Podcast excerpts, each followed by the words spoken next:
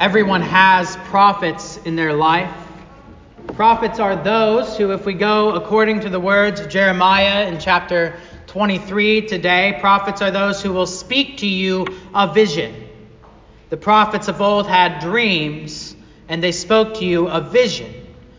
But that can be applied today too. They will envision for you a way to think. They will envision for you a way to interpret the world around you. All prophets of all times, they will give you an interpretation, an interpretation of current events. They will tell you what they think might happen in the future. They will give you these interpretations. Now, prophets of the Lord, as Jeremiah so clearly says multiple times today, prophets of the Lord are to do this. They are to prophesy, envision, give interpretations according to the Lord's word and the Lord's word alone. And modern prophets, that would be preachers, modern preachers, if they are the Lord's, they should preach according to and preach only the Word of God, the Holy Bible. But we have other prophets too. There are all kinds of prophets out there. That's what Jeremiah is talking about prophets who don't prophesy strictly according to the word of the Lord. And with the internet today, you have access, immediate access to hundreds of thousands of prophets instantly. You have Hollywood prophets who prophesy to you subliminally with storylines and blatantly with advertisements. You have musician prophets who prophesy to you in lyrics of all sorts of kinds. You have reporter prophets who will prophesy to you with engaging storytelling, no matter how true or untrue the story might be. You have basically every kind of prophet talking about all sorts of topics and giving all sorts of interpretations on all sorts of social media platforms Facebook, YouTube, podcasts. You can find lots of people prophesying lots of things trying to have their voice heard above all the noise. Hopefully, if you're lucky, you have some prophets in your life, real prophets, face to face prophets, who help you try and figure out all of this mess, who try and teach you. And hopefully, really hopefully, according to the Word. So you have all sorts of prophets in your life. And going just off that list that we just went through, I would guess, I would hazard to guess, that a lot of the prophets we have in our life today are false prophets. False and malicious prophets who want you to go astray from the word alone. Jeremiah has very specific, very simple advice for false prophets. The first thing he says about them in our reading today is simply this do not listen. Do not listen to the words of the prophets who prophesy, filling you with vain hopes. Do not listen to them.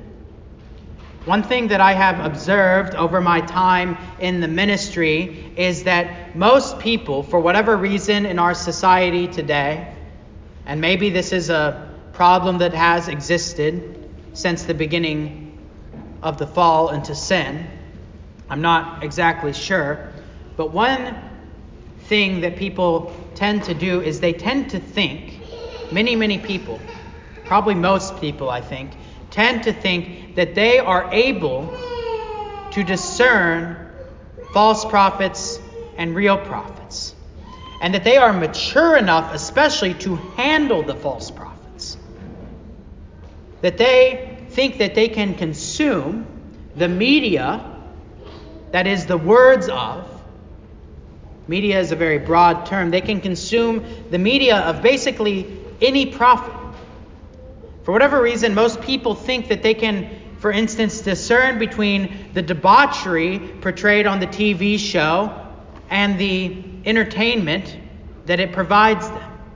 They think that they can discern between the false doctrine that the engaging evangelical preacher who puts out the nice devotion or who has the popular YouTube video or whatever, they can discern between the false doctrine that the evangelical preacher espouses and the true Bible stuff that he mixes into his message.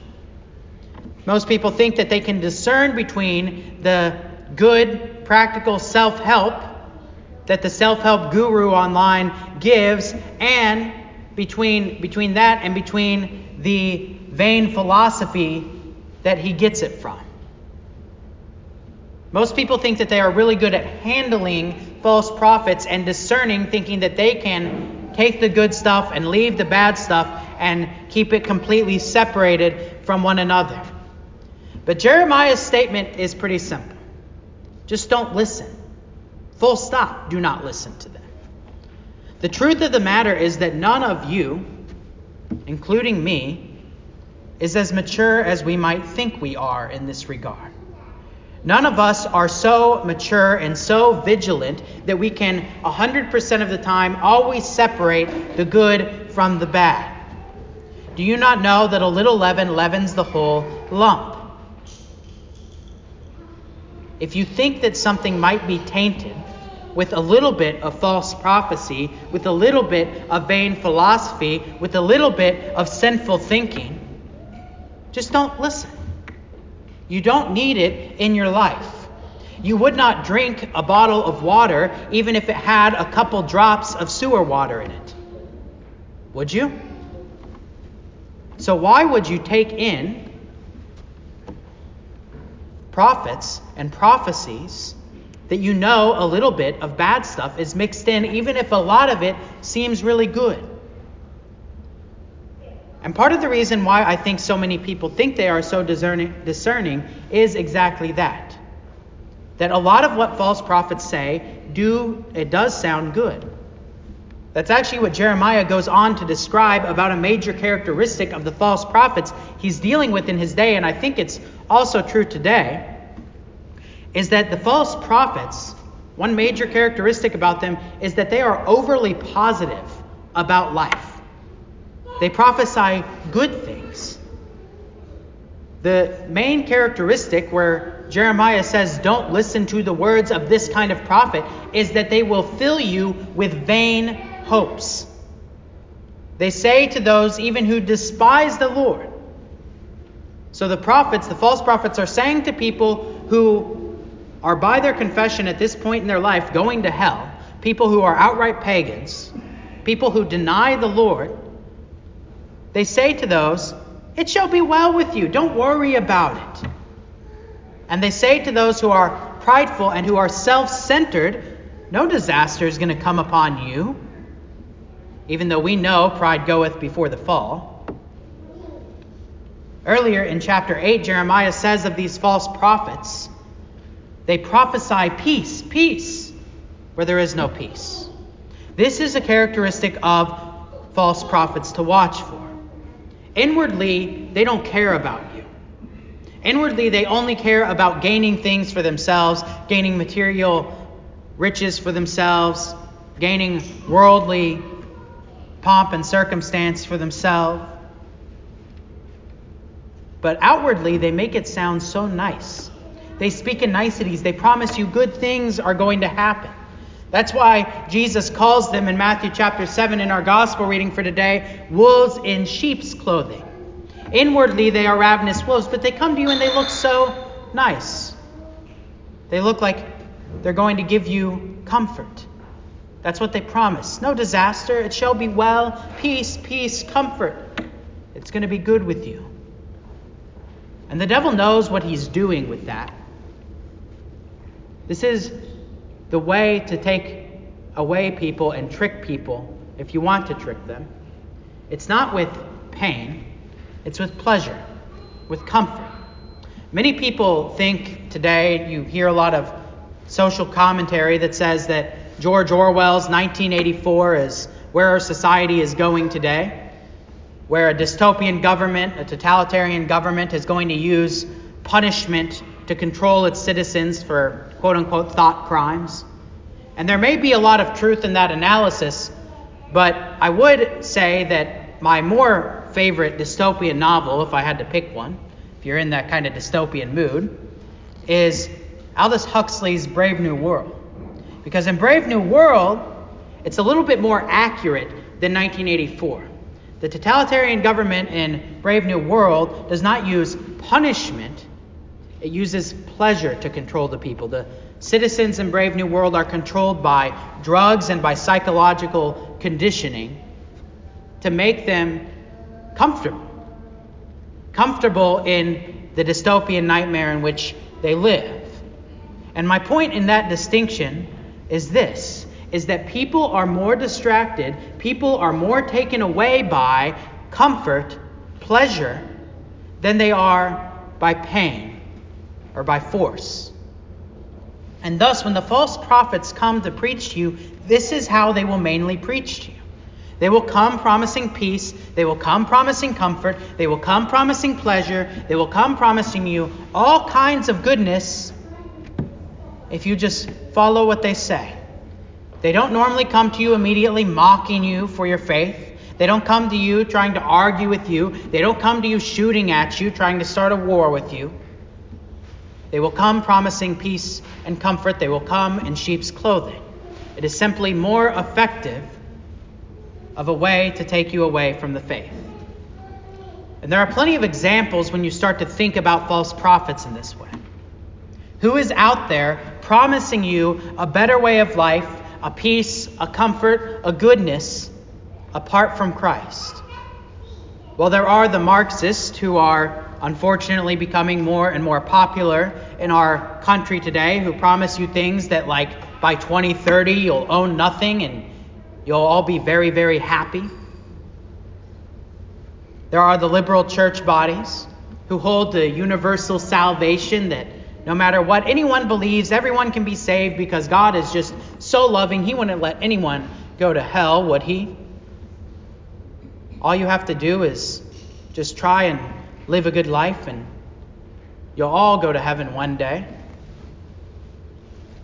And then there are and these are probably the most difficult to dissect and work through. There are all of the, as we've talked about, voices on the internet, all of the internet personalities, the self help authors, the cultural commentators out there promising you all sorts of peace, all sorts of comfort, all sorts of success if you just follow their systems.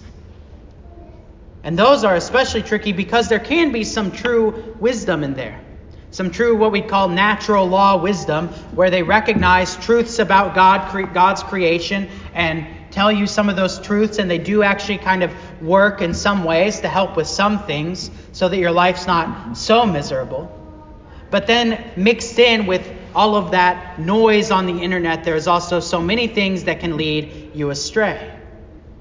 You can read about one kind of instance of this in that category and about Jordan Peterson, who's very popular today. In the newsletter article, I forgot to say that in the announcements. The messenger for August is now available. Pick it up at either entrance, online in your inbox.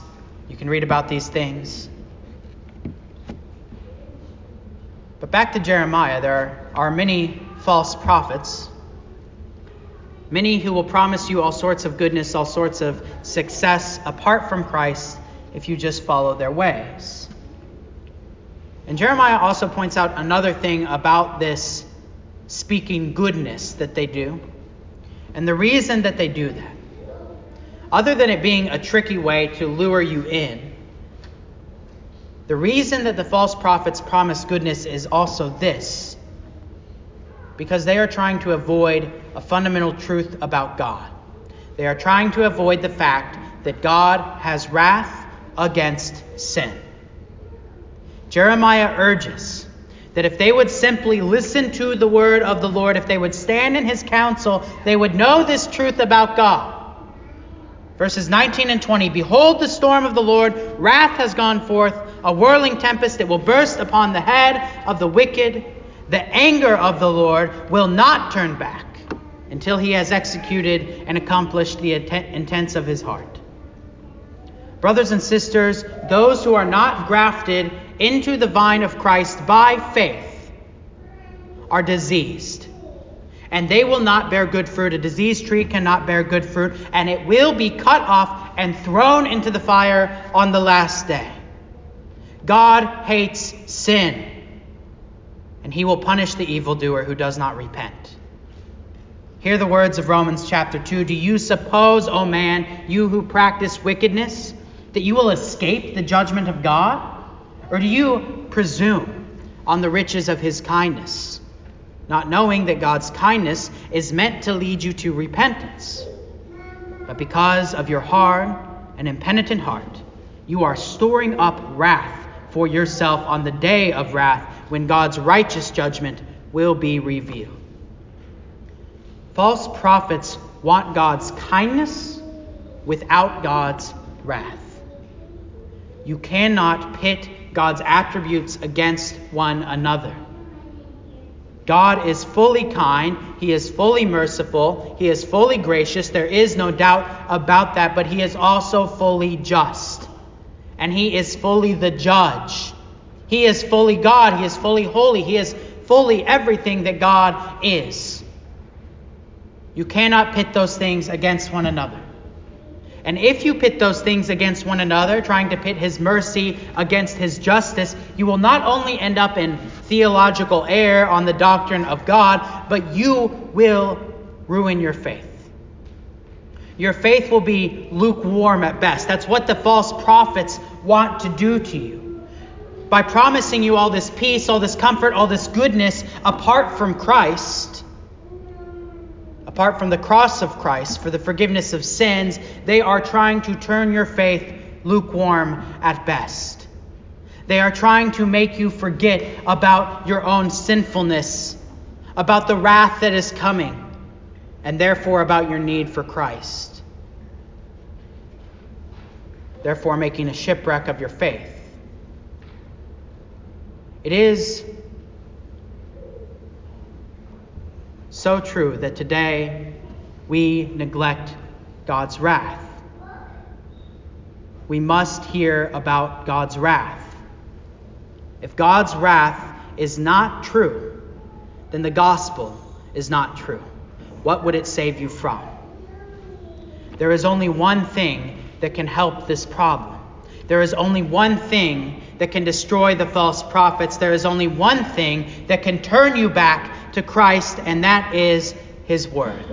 This is the final point that Jeremiah makes over and over again in chapter 23. Here again, verse 22 But if they had stood in my counsel, they would have proclaimed my words to my people, and they would have turned them from their evil way and from the evil of their deeds. In verses 28 and 29, let the prophet who has a dream tell the dream, but let him who has my word Speak faithfully. What has straw in common with wheat, declares the Lord? Is not my word like fire, declares the Lord, and like a hammer that breaks the rock in pieces? Brothers and sisters, it is God's word that shows you your sin and grants you repentance to live a new life in faith in Christ. It is God's word spoken faithfully by his prophets that burns through the sinful dross and refines your faith that is more precious than gold and silver. It is God's word preached and proclaimed that is like a hammer shattering your heart of stone and putting in your heart a heart of flesh to believe in God and love again. It is God's word that cleaves the darkness, the hymn says. Here, Romans 10 how will they call on him whom, in whom they have not believed? And how are they to believe in him of whom they have not heard? And how are they to hear without someone preaching? So, dear saints, look for a prophet. Look for a prophet to preach to you this word of fire and hammer. Look for a prophet so that you may have Christ. Pray that you may have a true prophet so that you may have the true Christ. Judge the words of your prophet. Judge my words. Judge the words of this pulpit. May they be nothing but God's word applied to you. Not false, not taking you away with vain philosophy, but true words, fiery words, hammer words. And pray for your prophet too, that he may remain steadfast and faithful, that he may eh, speak with the fire of God and with his spirit so that you may be saved from the ravenous wolves, and so that we may all know Christ, who would save us from the wrath we all deserve. To God be all the honor and glory now and forever. Amen.